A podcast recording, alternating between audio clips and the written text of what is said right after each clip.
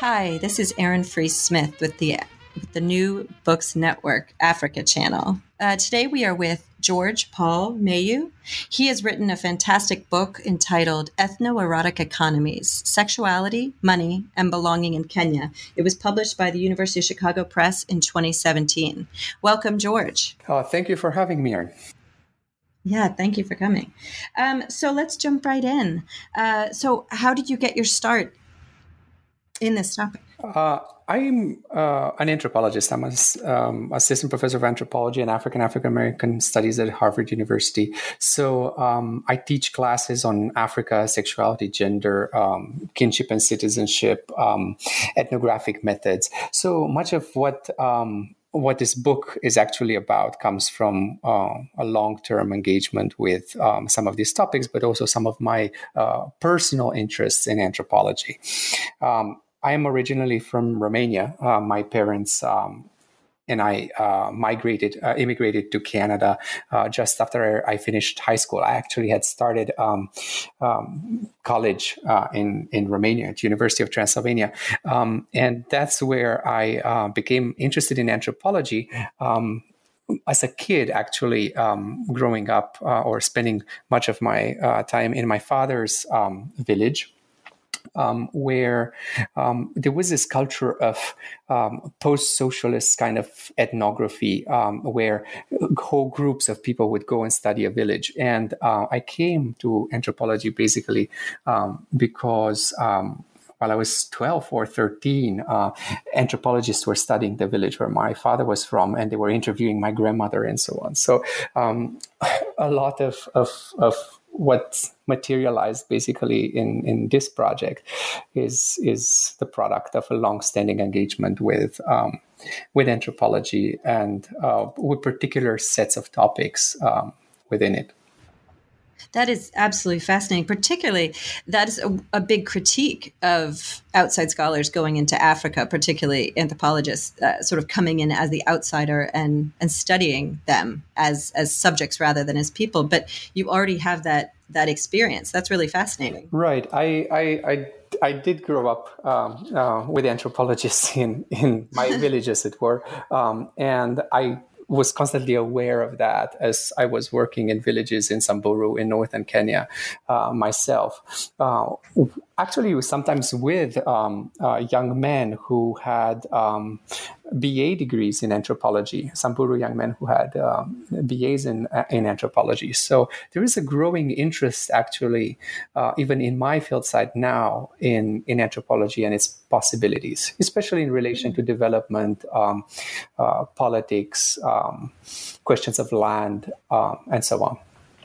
Right, and and the ways in which anthropology can inform uh, people's uh, like agency within those rural districts, or or in what way absolutely but also in terms of how can you imagine a future in a context in which yeah. um, people like um, uh, samburu have long been marginalized within the nation state um, economically and politically that is um, and now um, in the past few years there's been an uprise of, of new kinds of possibilities partially because um, the kenyan state has been reconfigured a new mm-hmm. constitution has been written power has been uh, decentralized as it were um, um, and um, Samburu, that has long been a marginal area, now it's venturing in all kinds of forms of capital with tourism, um, uh, safari uh, tourism. Uh, all kinds of enterprises and so on. So that kind of interestingly, some of the um, uh, people I know with um, uh, educa- higher education in social sciences are actually very much involved in the world of NGOs uh, and the new mm-hmm. politics of the county, county uh, the Samburu County, uh, to imagine new kinds of collective futures. Right. That's interesting. Um, and so, how did you arrive at Africa, but more specifically Kenya, for your region of study? Yeah, I, I was uh, an undergraduate student at Concordia University in Montreal, and um, I had a professor, um, Andre Vasca, who grew up in Kenya and who um, whose courses I took, and um, that's how I became very much interested in Kenya per se. Uh, what took me to Kenya were topics that basically have little to do with the with the current book, though they're not absent from it. Uh, one was, of course, um, uh, tourism, which is is still very much there. I was interested in what tourism does um, to um, various places and various communities. Um, the other topic was cattle. Uh, I grew up in a village that uh, um, basically depended on cattle economies uh, in part. Um, so I was very much interested in cattle economies as an undergraduate student. Um, certainly, this has little to do uh, with the outcome of the book. I came up mm-hmm. with the subject of, of my book uh, in 2005 when I was doing preliminary research in the area. And um, I went there um, interested in, in tourism and cattle, but not really uh, knowing what I was doing. Um, and at that point, my informants were talking extensively about um, relationships between women from uh, Western European countries and uh, Samburu men young Samburu mm-hmm. men. Um, what was basically happening was that um, since the 1980s, um, Samburu men um, were migrating uh, to um, the coast, to the Indian Ocean, uh, to Mombasa and other coastal cities. And um, they were dancing for tourists, selling souvenirs, uh, but most of the time hoping to actually meet European women for uh, one night stands or for long term, long distance relationships, uh, oftentimes also marriages. Um, and these kinds of relationships circulated um, um, miraculous kind of wealth. In Samburu villages up north, uh, we're talking about a, a very um, large distances, 600 miles between the coast and the homeland of um, the homes of these men um, in, in northern Kenya.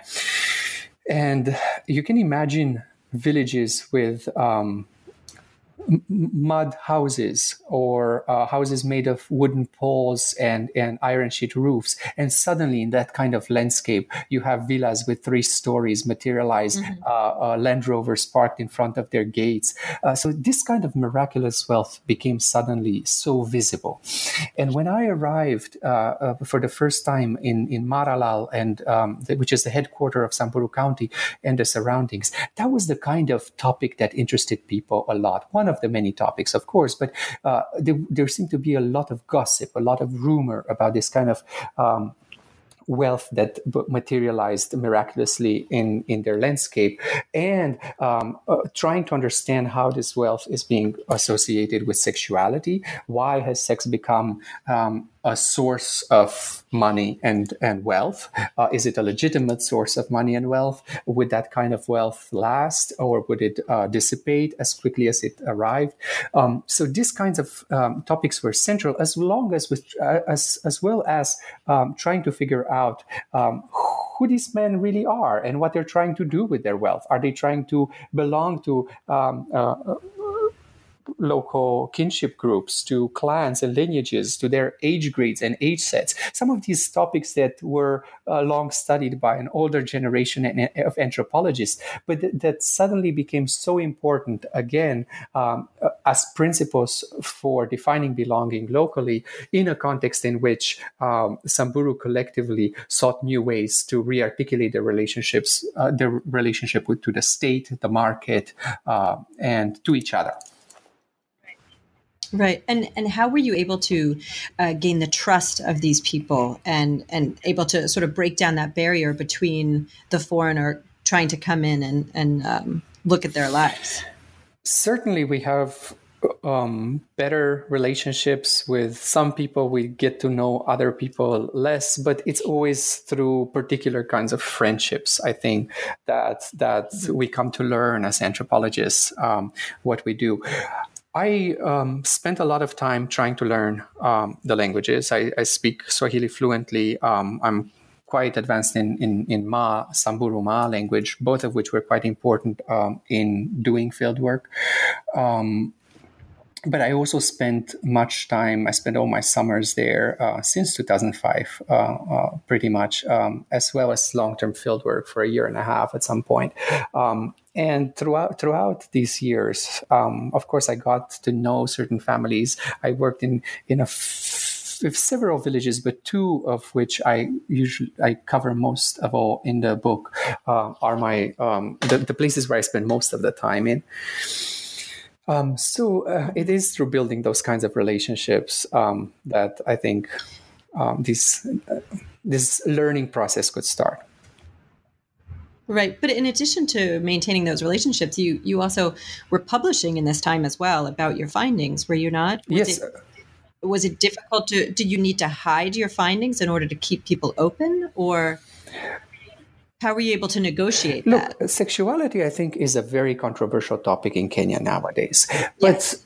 oftentimes, I found that. Um, um, I didn't, I didn't, I certainly did not have to hide the fact that I was studying sexuality, and most people were very open uh, to talk to me about these kinds of problems. Partially because, uh, as I said before, they were trying to understand uh, how sexuality figures in their own lives. Uh, since colonialism, um, Samburu and Maasai and other East African um, uh, ethnic groups have been sexualized uh, by colonial discourse, by developmental discourse. Um, mm-hmm. HIV prevention discourse is yet another place where um, um, certain kind of certain ethnic groups have been um, uh, othered and, and, sexualized in, in problematic kind of ways. Um, so. The, my, many of my interlocutors were aware of living with this kind of alterity in their lives and trying to imagine lives through and around that kind of um, sexual alterity. Uh, so, in a way, they were very much interested in figuring out how adultery figures in everyday life, how questions of incest, how um, um transactional sex uh, figures and how one might imagine a future by putting this in the right place. So in that sense, I, I, I did not have to hide anything. There were, these were these were questions mm-hmm. that were openly discussed. Though of course, I did feel that oftentimes in, um, in, conversations with middle class Kenyans um, and um, mostly in Nairobi, in the capital city, or Mombasa, my the topic of my research was considered uh, vulgar. Uh, potentially sure. an embarrassment uh, to Kenya. Certainly, this was not uh, the opinion of um, the men and women uh, in Samburu I worked with. And what I tried to do also was um, to um, have some of my uh, informants and research assistants read what I write.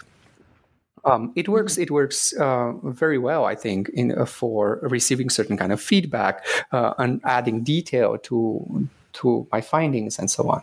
Um, so that's that's something I've I've been trying to to work with. Okay.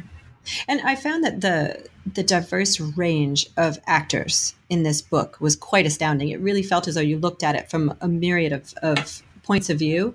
Um, one set that I was very interested in, um, which you did go into detail on, were, were these European women. Right. Now, initially, um, how do you think that this group of women have have changed? Because this has been going on for a long time and it seems as though there's there's people who are actively encouraging this form of economy right. um, both the tourism industry and and the people at the beach. So how did these women sort of shift over the time?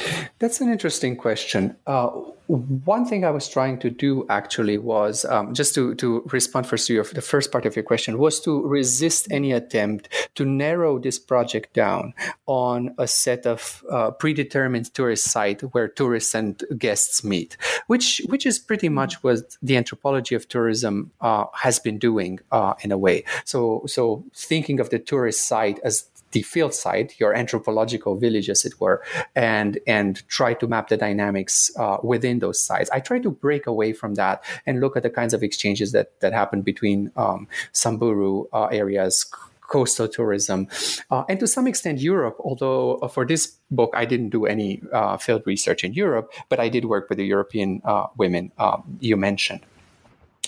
Um, mm-hmm. Most of the women um, that I worked with uh, European women, um, some of which were um, just in Kenya for their vacations on the coast. Many others uh, purchased land and built houses um, up north in Samburu, trying to follow their partners to their uh, home communities.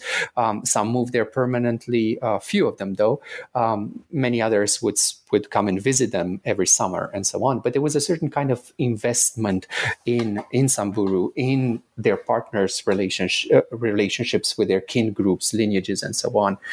And uh, for many of them, that was a way to um, not only build effective kinship, but also to reinvent themselves, to think themselves in different kinds of ways. Um, now, uh, to speak more specifically to the question of how this has changed uh, over time, it's hard to tell because um, certainly we're talking about most of the time about more senior women. Since the 1980s, already it was more senior women who who would move. We're talking about lower to upper middle class women in Germany, England, um, um, the Netherlands, um, France, um, some of the Scandinavian countries as well.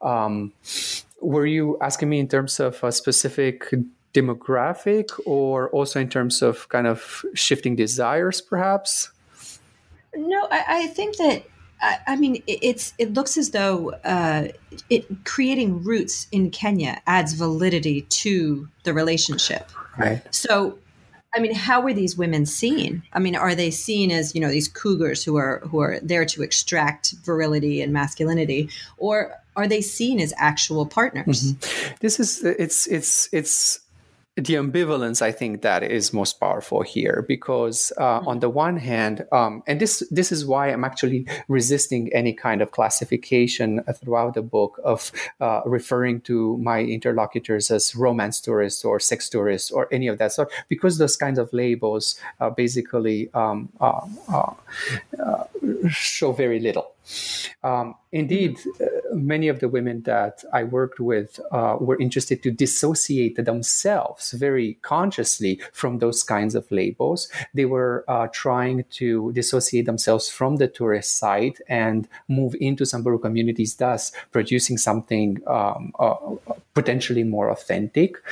Um, so certainly that kind of move outside tourist resorts i'm not sure if that's new per se um, but it's it's an important um, act of self-making. So i'm writing about for example how um, building homes becomes a very important act uh, or or, or um, realm of self-making for some of the European women that I worked with.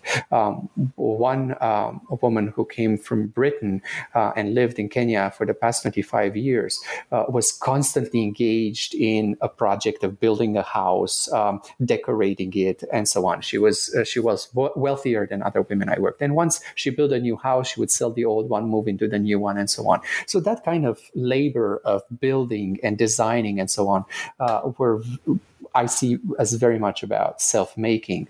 Um, another uh, woman from Germany who was living in a, a, mud house in in a Samburu village with her partner and was uh, certainly not um, as wealthy as others, um, constantly spent time b- purchasing fabrics. Um, uh, small kind of furniture that would fit in her house and and uh, trying to imagine this kind of space of romance and family so those kinds of mm-hmm. those kinds of uh, ideas were certainly very important as well as um, trying to reflect constantly reflect this was a, a, an important theme about the role of money in their own uh, intimacies so uh, many of the women i worked with were preoccupied um, with um, the extent to which um, their samburu families or partners um, should or should not um, uh, demand money from them uh, how much money they could ask for before the relationship was no longer one based on love,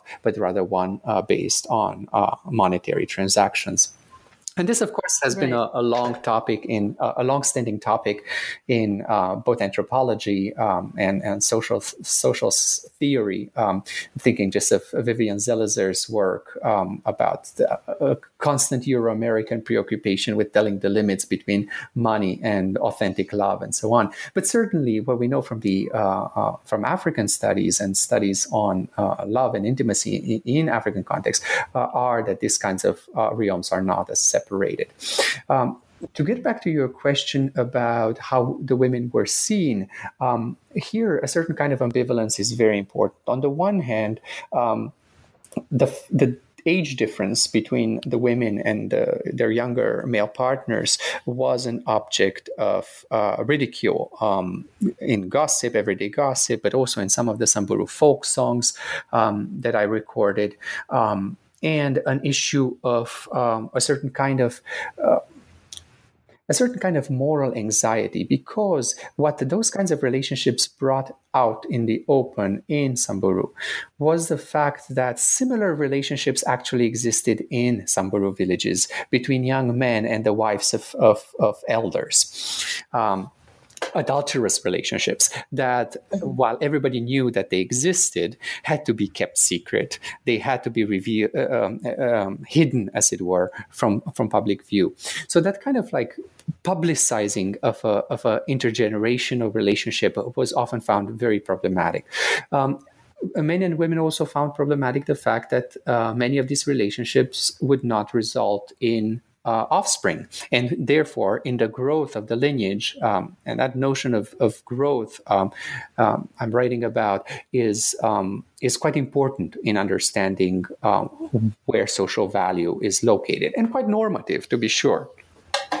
Mm-hmm. Um, so the absence of children was certainly uh, a problem at times, but at the same time, um, they're very affectionate ways of referring to the white woman in in the Samburu lineage as our um, our Muzungu, our white woman, or our white person, or our daughter, or um, and in a way, uh, there was a certain kind of fetishization of, of whiteness there as well, uh, that the white woman could be the person to provide, to help, in this kind of growing process of the lineage by making certain kind of resources uh, available.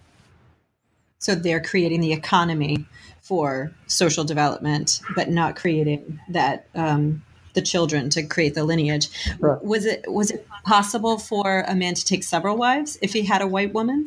Um, many did actually, um, precisely because they had a white woman and had more access to more money, as it uh-huh. were, than other men. So one issue was bride wealth, and and for the past few decades, um, less and less men, I argue, are have been able to pay bride wealth. Um, and uh, what has been happening for the past 10, 15 years is that bride wealth debts become the rule as opposed to bride, actual bride wealth cattle or money. Uh, that is to say, the promise that one day when I will have money, I will be paying the bride wealth. Um, and what these men were able to do uh, is that because of access to money through their uh, white partners, they would pay upfront bride wealth for one or two wives oftentimes way before they would be allowed in terms of age set rules to marry.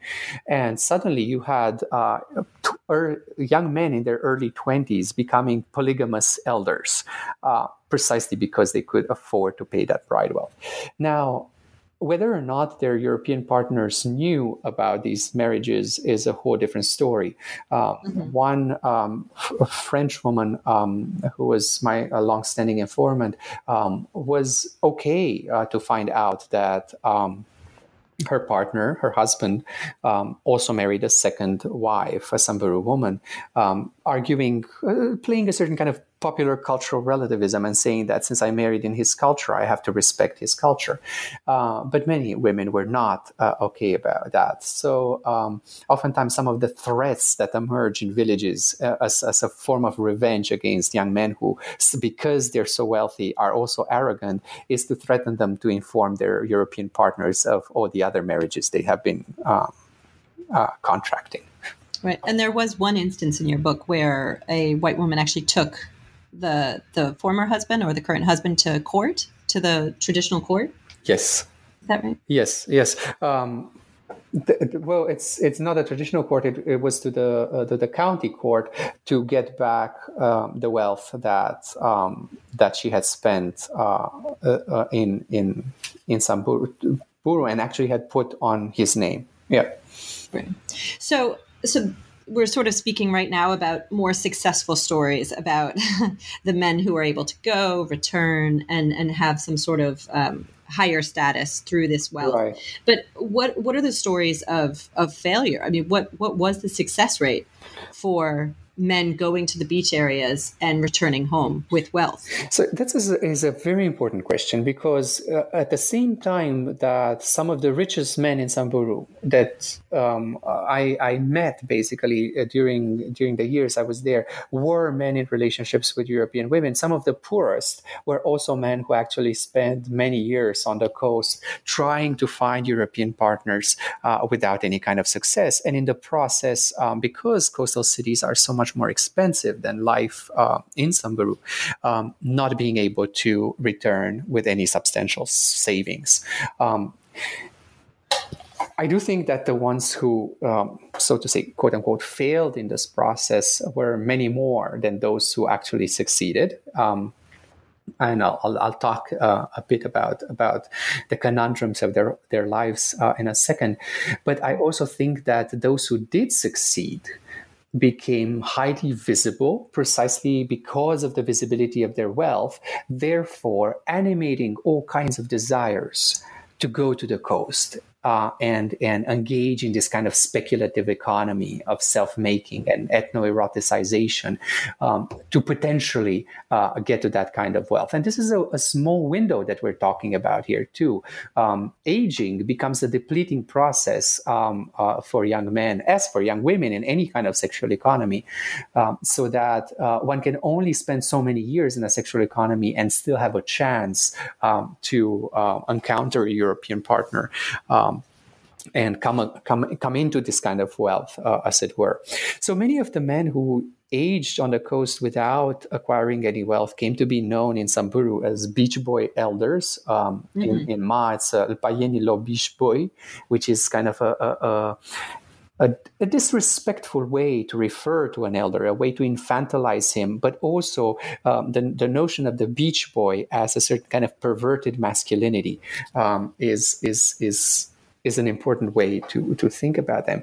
And many of these men who returned, well, some of them never return. Um, uh, a few of them that I know stay on the coast because they um, do not have a family, they do not have anything um, to subsist uh, on in Samburu. But many uh, others do come back. And when they do, um, uh, they become very invested in the ritual politics of the um, uh, of the Samburu County.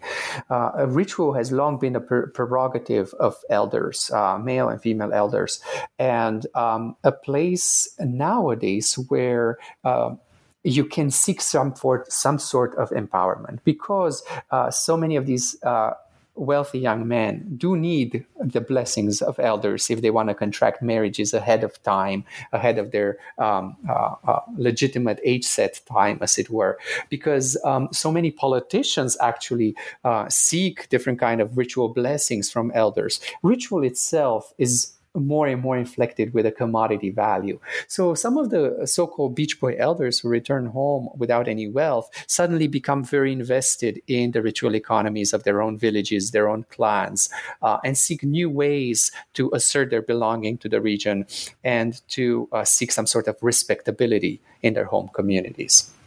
And could that be seen as punitive, or is that just utilizing a, a more traditional means of, of gaining empowerment? I think I think um, it's it is using a traditional means of uh, of gaining empowerment, but it is also a very uh, deep and affectionate way to uh, reclaim attachment to land, to uh, a social group, uh, um, a, from which you expect a certain a certain kind of like support, respectability. Um, um and and uh, moral help in, in in conditions of, of crisis. So those mm-hmm. forms of entrustment uh, that that are are very important in, in village life and and especially among the poor uh, become key. I think I, am also showing in a book that, for example, age sets, um, which have been like this long, long uh, theme in East African uh, ethnology. The whole idea that, um, uh, say, uh, men get initiated uh, who are born within a 15 year period eventually get to be initiated into an age set and the age set moves across different age grades throughout life lifetime. And it's one age set is the moran uh, the young warriors who are incidentally the young men who are uh, uh desirable in tourism but then you move into elderhood, junior elderhood, uh, senior elderhood, and so on. And a lot of the debate in this kind of early East Africanist anthropology was that with uh, with the, the capitalist market, and its individualizing uh, individualist ethos, uh, age grades and age sets will eventually disappear. Well, what I'm seeing in Samburu is that what is happening uh, is not that they disappear. To the contrary, they, they are becoming important in new ways, but they're also more animated by inequalities. So young men who do not go to the coast, or those who have gone to the coast and have been unsuccessful, uh, find it very important to reassert those age set ties with their age mates, um, because those kinds of ties allow them to engage in all kinds of reciprocity, loans, debts. Um, all kind of help. Whereas young men who do get a lot of wealth uh, now dissociate themselves from their age sets, um, uh, precisely not to have them constantly ask for money and, and dissipate their wealth, um, and oftentimes try to skip age sets by uh, sorry age grades by becoming elders before their time. Um, precisely because they have that money and they seek local respectability, it is through the age set system that that kind of respectability can be pursued. Mm-hmm. And do these sort of uh, um, communities, these age set communities, were they also present at the beachfront as well? Or, or was it a more capitalist individual uh, pursuit of wealth at the beachfront? Interestingly, um, the way in which um, historically Samburu on the coast from the 1980s. Actually, 1979 was was the first time when Samburu started migrating to the coast, and age sets. Um, and age grading uh, hierarchy uh, is actually was has been very important to how um, access to the beach economy has been structured among Samburu men themselves. So that um, with time, those were elders were in charge of um, making sure that uh, young men behave properly, that they're saving the money, uh, that they're not um, um, uh, wasting it on the coast. There was a whole system actually of taking daily attendance in the major towns. Um, where Samburu, Samburu, there was a Samburu presence, uh, all the young men had to be at a certain hour at a particular bar, and the elders would take attendance to make sure that everybody's okay. And in case somebody was arrested by police for walking without a permit, um, they would go and bail that person out. So the age sets, uh, I think, were were fundamental in importance. Also, on the coast, um, there were these kinds of uh, self help groups or welfare organizations that were often ethnicized. Uh, Kamba carvers, um, uh, these carvers of the Kamba ethnic group had their own organization. Samburu had their own organizations. And these organizations were led by elders. Uh, they were oftentimes collecting the money that young men were making, putting it in a, a, in a joint account. Um, they could um, invest in all kinds of projects. And of late, um, while I was uh, there, um, some of these elders were making sure that um, young men don't have access to their money until the day they're actually boarding a bus back to Samburu to make sure that the money that they make on the coast gets invested in their home communities. That's um, fascinating. Yeah, and uh, to that to that extent, I think that this kind of age set age um, age grade logics did play an important role, not only in belonging at home, but also in rerouting the money from the coast to home. At the same time, that the opposite is also the case. Young men find new mo- modes of uh, imagining their own identities on the coast. They suddenly see themselves as youth and um, find new possibilities of evading. Um, uh, elders' control, as it were. So there were all these um, uh, fights between elders and young men. Um, one of which I document just at the beginning of the conclusion, mm-hmm. um, where um, um, a young man swears at an elder after the elder is trying to scold him for disturbing the tourists, and then the age sets basically begin mobilizing against each other and fighting. And the the chief of the dancing group says that in, in on the coast there is no difference between age sets that we're all the same and our po- purpose is purpose here is business. So stop arguing over who's an elder and who's a who's a young man. And i thought of that moment very much because that's where you see a certain kind of brand logic of ethnicity mm-hmm. right? The very idea that what the samburu um, are recognized for is this image of the young, erotic male warrior. You see a brand image articulating with a uh, with a with a or coming into a certain kind of a contradiction with the logics of seniority that are otherwise so important for belonging. Right. And and would they stop anyone oh, when the money was collected within these age groups? It, it obviously could also be seen as a training ground and and helping uh, individuals. But was there any way to siphon that money back and perhaps go a different way? Because what I what I find is interesting is that they they're moving away from traditional culture in such a way, creating this new capitalist economy based upon these tropes of of um, traditional culture. But then why would they try to reintegrate as opposed to moving somewhere else?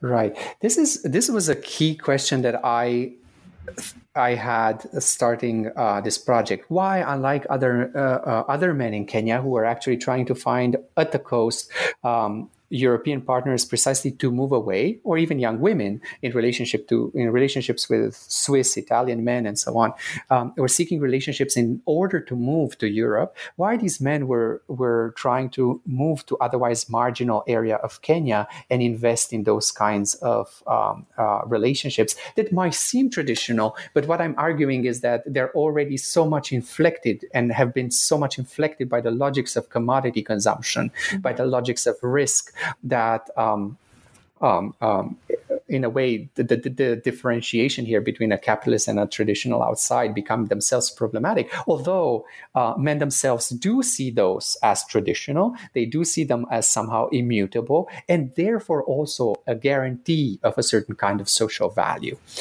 And the answer that I could come up with was um, that precisely because of its political and economic marginalization, Samburu, the Samburu area, Samburu County, um, in Samburu County, money could be converted into forms of wealth that were uh, perhaps much more visible, much more powerful than elsewhere. So to have a two-story house and a Land Rover in Nairobi, um, in a context in which you don't know many people, does not make the same kind of statement as it does in a Samburu village mm-hmm. uh, in the savannah, where uh, primarily what you have is like uh, small uh, mud houses and occasionally the wooden houses of labor migrants and so on. Um, but that kind of visible convertibility of wealth was not enough in itself because what i'm arguing is that um, uh, money comes with a certain kind of history here and people read that wealth and contest it associating it with um, uh, witchcraft on the coast associating it with a sex in which it originated and therefore considering it highly pollution polluted. So for example to um, to think of um, um, feeding your uh, parents or your children with money that you obtained from sex with tourists is um, something that uh, many Samburu see as highly problematic because it's it's uh, recirculating um, the logics of incest and adultery and pollution in all kinds of ways. So the question then became, how do you transform this money? It's not just that you bring the wealth to Samburu, but how do you convert it into something that is more durable, morally um, uh, appropriate. Um, and that, uh, both on the coast and in Samburu, gave rise to all kinds of debates over what does it mean to belong in the first place? What does it mean to build a future? Uh, and what forms of social value are durable, a guarantee of a certain kind of um, growth, uh, family growth, in the, and, and, individual growth in the, into the future, and which ones are only promising uh, temporary pleasures. Mm-hmm. And then speaking about um, the ceremonies and the rituals, um, could you speak a little bit about the Lopiro ceremony? Now, it, it, seems from the book that this is a new thing that's just come up uh, in the past few decades. But is there a history to this ceremony? There absolutely is. Um, I actually came upon the Lopiro ceremonies um, by accident. I didn't even know they exist. Uh, uh, they weren't uh, described anywhere in the literature, um, but they were very important uh, at the time that they took place in 2010 and 2011. So basically, what the ceremony Lopiro uh, is is a um, clan ceremony that uh, mobilizes uh, young married women against a younger age set of men who typically are said to have been their uh, adulterous lovers. And what the ceremony is trying to do is reconcile those relationships by way of reasserting a certain kind of uh, affective attachment to the clan. Uh, at the same time, um, some of the most spectacular moments in Le is when money is being recirculated. Um, basically, um, money is gathered from the whole clan, and those men who were in relationships to European women had to donate the highest amount of money. But remember, I just said that kind of money is money of sex, mm-hmm. is money polluted money, right? So why would you want it in in a, a ritual that's trying to to to um, um, uh, reenact a certain kind of uh, morality and so on. And I'm arguing that it's precisely a certain kind of ritual money laundering mm-hmm. here that we're seeing. That by recirculating that wealth to the clan, you reassert a certain kind of investment in local attachment, but you also cleanse that money by by the kind of uh, good gesture of sharing it with your um, clan mates. Uh, and the, the, to just get uh, uh, back to, to, to, the question you were asking, mm-hmm. uh, this is a his- there is a history to Lopiro. Um, many of my informants uh, said that um, the ceremony only started sometimes in the middle of the 20th century. Uh, however, um, looking into the com- component parts of the ceremony. Um, one can see it uh, even beyond that in other kinds of ceremonies that eventually were brought together um, and into what is today Lopiro. But what is fascinating is that with every instantiation, this is a ceremony that only takes place every 15 years or so with every instantiation, there is a certain kind of inflation in the kind of gifts that are being circulated. Uh, in the 60s or 70s, um, most of the gifts were about blankets, uh, tobacco, uh, soap. Uh, by the 1990s, people were exchanging bicycles, right? An idiom of a particular kind of masculinity, but uh, because bicycles are, are primarily used by men, but also a certain kind of masculine mobility that is supposed to regenerate certain kinds of local attachments. And by 2010 and 11, when I um, when I studied them, um, clans were exchanging motorcycles on top of bicycles, um, and they were beginning already to plan to also purchase cars and pickup trucks as uh, as these kind of statements of collective power um, in uh, in the exchanges of Lopiro. And how I read that kind of inflation is I, by dialectically looking at the statement that it makes against a certain within a broader space of the Kenyan state, in which the Samburu have long been marginalized, but that kind of marginalization has also taken place through logics of sexual um, alterity. The idea that because they're sexually different, because they're so backward, we're not going to invest in infrastructure, we're not going to invest in the local economy, uh, and repositioning themselves by solving issues of adultery, um, uh, improper sexuality in relation to this kind of imaginary of their sexual alterity, and also by mobilizing a certain kind of wealth uh, to make a statement about political participation and political power to participate in a broader state uh, arena. Mm-hmm. And who brought about these ceremonies?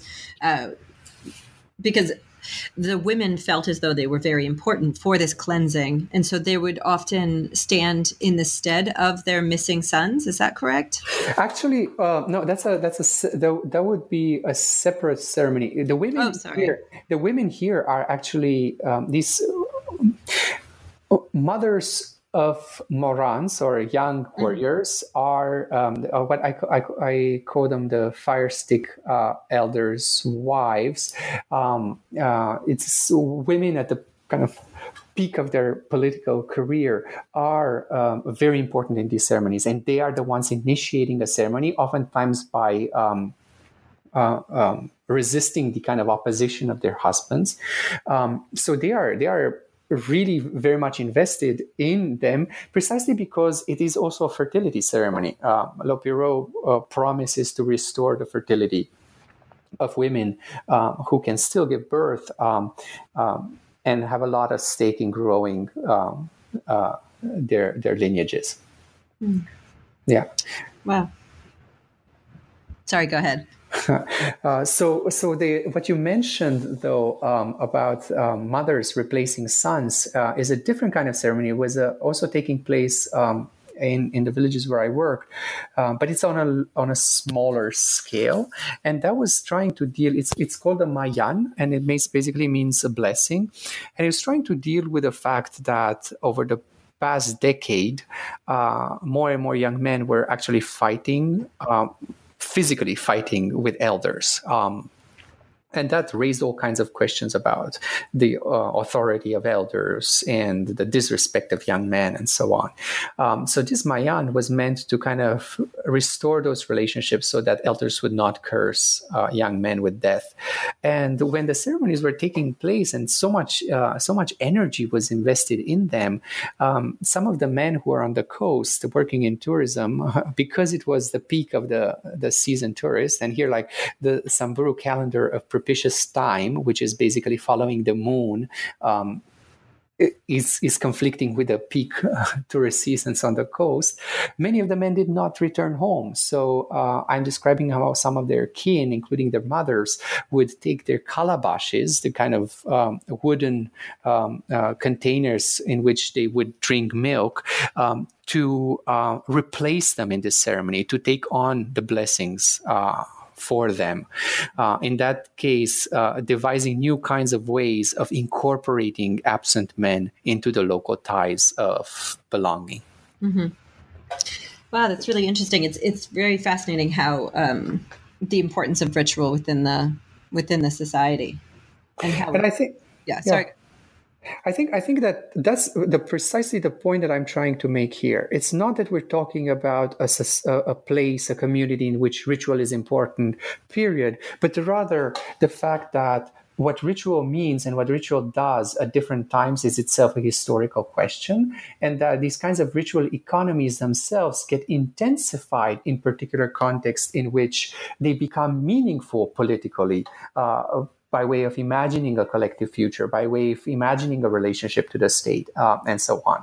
So that that whole opposition that we typically have um, uh, of you know what's traditional place that deals with ritual and modern places that deal with consumption and other things is itself um, a very problematic uh, assumption. Ritual is modern through and through. Uh, of course, it has a long history, but it is also a political means for envisioning futures in the present. Mm-hmm. Well, that's great. Uh, thank you so much for for talking about this. Um, I, I would like to. I don't want to take up too much more of your time, but I would like to ask you about what your next project is. Sure. I'm currently working on a book that is uh, tentatively entitled uh, Rescuing Sex, Intimacy, and the Moral Rehabilitation of Citizenship in Kenya. And um, the key idiom that is at the core of this book is the idiom of rescue. Um, that is different kinds of calls to save intimacy from, say, the corrupting forces of contemporary life and to secure it as a condition of collective vitality and prosperity. And what drove me to this project uh, were certainly the current debates about sexuality in East Africa, and many of our listeners will be familiar with um, the kind of panics that emerged around homosexuality in many African countries. Um, and Uganda has been uh, probably one of the most mediatized um, cases, but certainly Kenya uh, is is uh, right in that that kind of that area. Um, and I'm trying to think about how uh, humanitarian ideologies of rescue have been. Um, have been permeating uh, people's self understanding of their own attachments to the state and to each other. So that I've been working uh, again uh, on the coast, but also in Nairobi and also in Samburu with, with uh, different people who now understand uh, their gestures of helping others in terms of rescue. Um, for example, you have sex workers on the coast who would uh, intervene in a situation in which one of them is being um, um, uh, beaten by a customer or um, in which a child is being ignored by a mother and so on, and would understand what they're doing as rescue. Even in Swahili, they would say, tunafanya kazi ya rescue, that is, we do the work of, of rescue. And what I'm trying to understand is how this ethos of rescue emerges and how does it become an important site from which to understand the relationship between sexuality and citizenship and sociality in Kenya today. But the way I get to it is by trying to uh, look at different kind of objects uh, a, a, around which a certain kind of rescue ethos becomes available. One of which is plastic, uh, plastic in Samburu, uh, where um, uh, a lot of kind of panics around plastic and how plastic might pollute not only the environment but also bodies, also kinship, and so on, um, has to do with the fact that plastic is um, a, a non self reproducing material um, and a polluting, a foreign polluting material at once, which in a way, like quote unquote homosexuality in these kinds of discourses, is polluting the nation from the outside. And there are other kinds of objects I'm looking at, like diapers and beads and uh, the figure of the terrorists. Mm-hmm. Um, so I'm trying to imagine a book around this kind of what I call queer objects that allow us to tap into sexuality from domains that are not immediately um, uh, recognizable as the domains of the sexual. Mm-hmm. Uh, so I'm taking kind of Foucault's uh, idea of sex being a fictive unity uh, seriously and trying to see where what are the other places from which understanding sexuality and sexual citizenship becomes possible. Oh, that sounds fascinating. I, I look forward to reading it when it comes out. Thank you. Yeah, and thank you so much for joining us today. Again, this is George Paul Meiu, and he has written the book Ethnoerotic Economies: Sexual Sexuality, Money, and Belonging in Kenya, and it was published by University of Chicago Press in 2017. Thank you very much for joining us. Thank you, Erin. It was a pleasure talking to you and um, our listeners.